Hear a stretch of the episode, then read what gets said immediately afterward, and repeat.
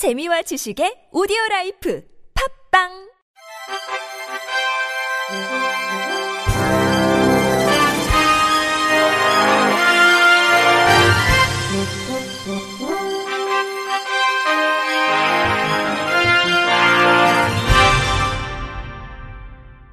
청취자 여러분 안녕하십니까? 11월 넷째 주 주간 KBIC 뉴스입니다. 점자법 일부 개정 법률안이 지난 19일 국회 본회의를 통과했습니다. 개정법안은 매년 공공기관 등에서 시각장애인에게 점자 문서를 요구받은 현황과 제공 실적을 행정정보 공표 제도에 따라 공개하도록 했습니다. 또 시각장애인의 점자 사용 권리를 높이고 점자에 대한 국민의 관심과 이해를 높이기 위해 매년 11월 4일을 한글 점자의 날로 지정했으며 한글 점자의 날이 속한 주간을 한글 점자 주간으로 정해 국가와 지방자치단체가 한글 점자의 날 기념 행사 등을 실시할 수 있도록 했습니다.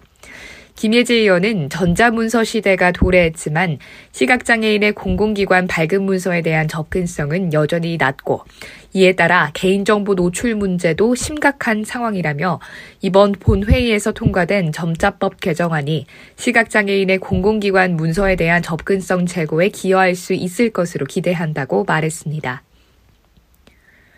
보건복지부와 한국장애인개발원은 오는 12월 1일부터 10일까지 총 열흘간 2020년 장애 공감 주간을 운영한다고 밝혔습니다. 장애 공감 주간은 12월 1일 생활 속 장애 차별적 표현들을 올바르게 배워보는 올바른 용어 사용 이벤트를 시작으로 2일에는 장애인 예술팀의 랜선 장애인식 개선 콘서트를 유튜브 생중계를 통해 펼칩니다. 12월 3일부터 닷새 동안 5편의 특별 강연을 세바시 유튜브 채널을 통해 공개하고 일상 속에서 감수성 발휘가 필요한 순간들을 일러스트로 확인하며 생각해보는 장애 감수성 퀴즈 이벤트도 이어갑니다. 외에도 12월 2일부터 개발원이 만든 카카오톡 이모티콘 우리 사이 나란히 코디가 알려주는 수어를 총 6만 명에게 선착순 배포하며 장애 인식 개선 한커튼도 공개할 계획입니다. 최경숙 원장은 장애인이 평등한 생활을 보장받는 성숙한 사회로 나아가기 위해서는 비장애인이 장애를 올바르게 인식하고 장애에 대한 이해와 공감을 사회 구성원 모두가 공유하는 환경을 조성해야 한다며 세계 장애인의 날을 맞아 개최하는 이번 장애 공감 주간이 장애인과 비장애인 서로를 존중의 대상으로 수용하는 중요한 계기가 되길 바란다고 말했습니다. 앞으로 장애인 차별금지법 이행 실태 조사 내용을 7개 영역으로 규정하고 그 결과는 복지부 홈페이지에 공표됩니다. 보건복지부는 이 같은 내용이 담긴 장애인 차별금지 및 권리 구제 등에 대한 법률 시행령 일부 개정령안이 국무회의에서 의결됐다고 밝혔습니다. 이번 개정안은 장애인 차별금지법 이행 실태조사 시행 근거를 마련하는 내용으로 법률에서 위임한 실태조사의 세부 사항을 규정하기 위한 것입니다. 먼저 장애인 차별 실태조사의 내용으로 구체적으로 고용, 교육, 재화와 용역의 제공 및 이용, 사법, 행정, 절차 및 서비스와 참정권, 모성, 부성권 및 성, 가족, 가정, 복지시설 건강권, 장애 여성 및 장애 아동 등 장애인 차별금지법에서 차별을 금지하고 있는 7개 영역을 규정했습니다. 조사 방법은 이행 주체가 광범위에서 대표성이 있는 실태 조사가 가능하도록 표본 조사로 실시하되 필요한 경우에는 전수 조사를 실시할 수 있도록 규정했습니다. 또 장애인 차별 실태 조사의 결과를 복지부 홈페이지에 공표하도록 규정해 정보 공개를 통해 장애인 차별 실태가 효과적으로 개선될 수 있도록 근거를 마련했습니다.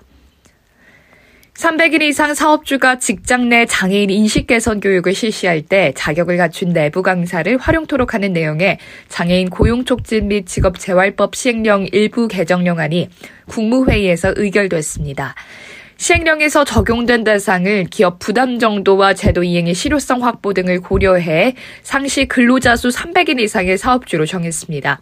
또 이번 시행령 개정안에는 기업의 부담을 적정화하도록 장애인 고용부담금 연체금 이율을 연 9% 수준으로 인하하는 내용이 담겼습니다.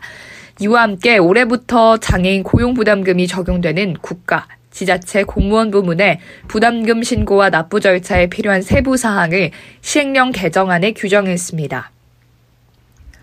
한국장애인고용공단 고용개발원은 장애인 가구 중 국민 기초생활 보장급여를 수급하면서 동시에 근로를 하고 있는 가구를 대상으로 심리적 및 경제적 효과를 분석한 결과를 발표했습니다.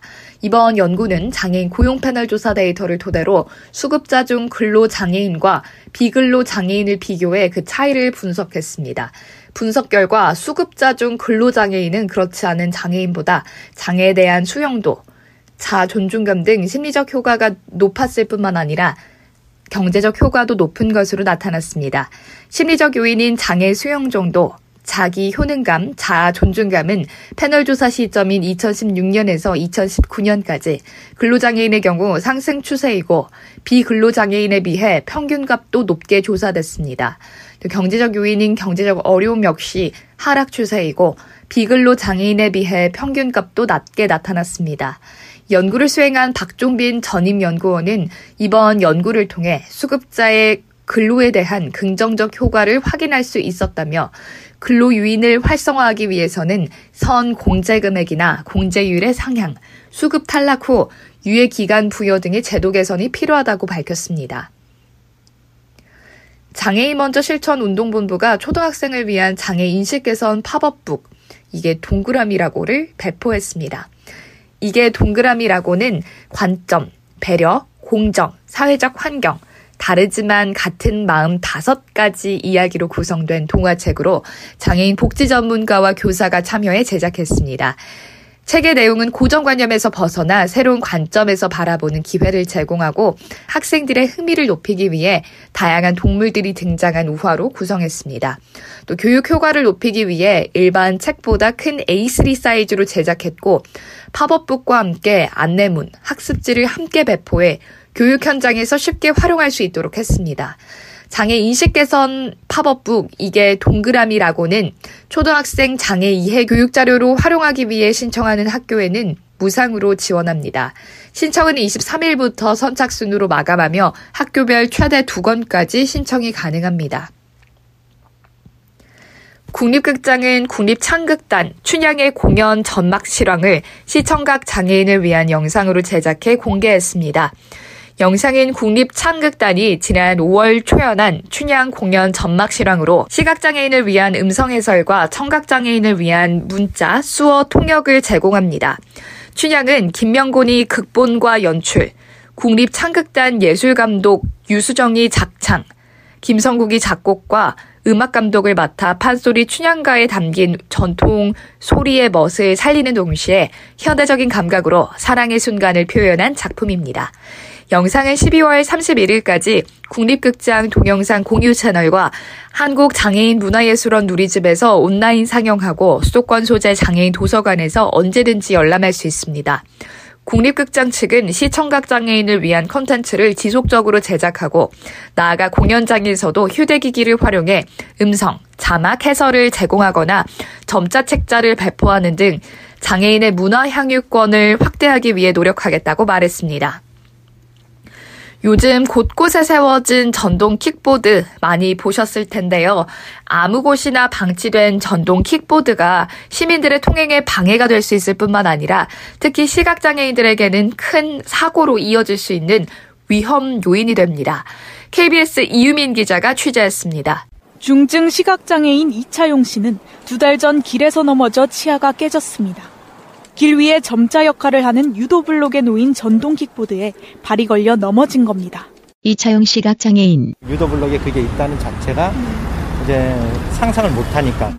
허리 높이까지 오는 자전거와 달리 전동 킥보드는 딱 성인 발목만큼의 높이라 걸리면 부딪히는 데 끝나지 않고 대부분 넘어집니다. 이차용 시각장애인. 이렇게 가다가 네. 몸이 쏠려버리니까 아. 무심코 놓고 가는 게 네. 저희한테는 그게 지뢰밭이에요. 아무데나 세워둔 전동 킥보드로 인한 민원이 이어지면서 지자체와 운영업체는 뒤늦게 주차 제한 구역을 지정했습니다. 시각장애인 점자 유도 블록 위나 건널목 앞, 지하철역과 버스 정류장 10m 이내 등입니다. 잘 지켜지고 있을까? 버스 승강장에서 불과 2m도 떨어지지 않은 곳에 전동 킥보드가 세워져 있습니다. 주차 제한 구역에 세워둔 것인데 처벌 규정이 없다 보니 실제로 지켜지지 않고 있는 겁니다. 지하철역 인근은 물론 건널목 신호등색을 알려주는 시각장애인 음향 신호기 앞까지 전동 킥보드가 점령했습니다. 오병철 동서울 자립센터 소장.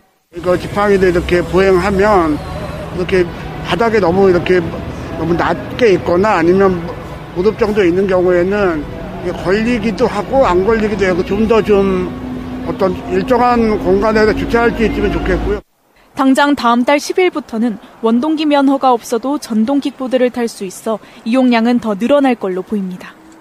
하지만 제한구역에 세워진 전동 킥보드를 견인할 수 있도록 하고 견인비는 운영업체에 물리는 서울시 조례 개정안은 내년 시행을 목표로 추진 중입니다. 현실보다 늦게 변하는 규제와 인식 탓에 시각장애인은 오늘도 지뢰밭을 걷고 있습니다. KBS 뉴스 이유민입니다. 이상으로 11월 넷째 주 주간 KBIC 뉴스를 마칩니다. 지금까지 제작의 이창훈, 진행의 유정진이었습니다. 고맙습니다. KBIC.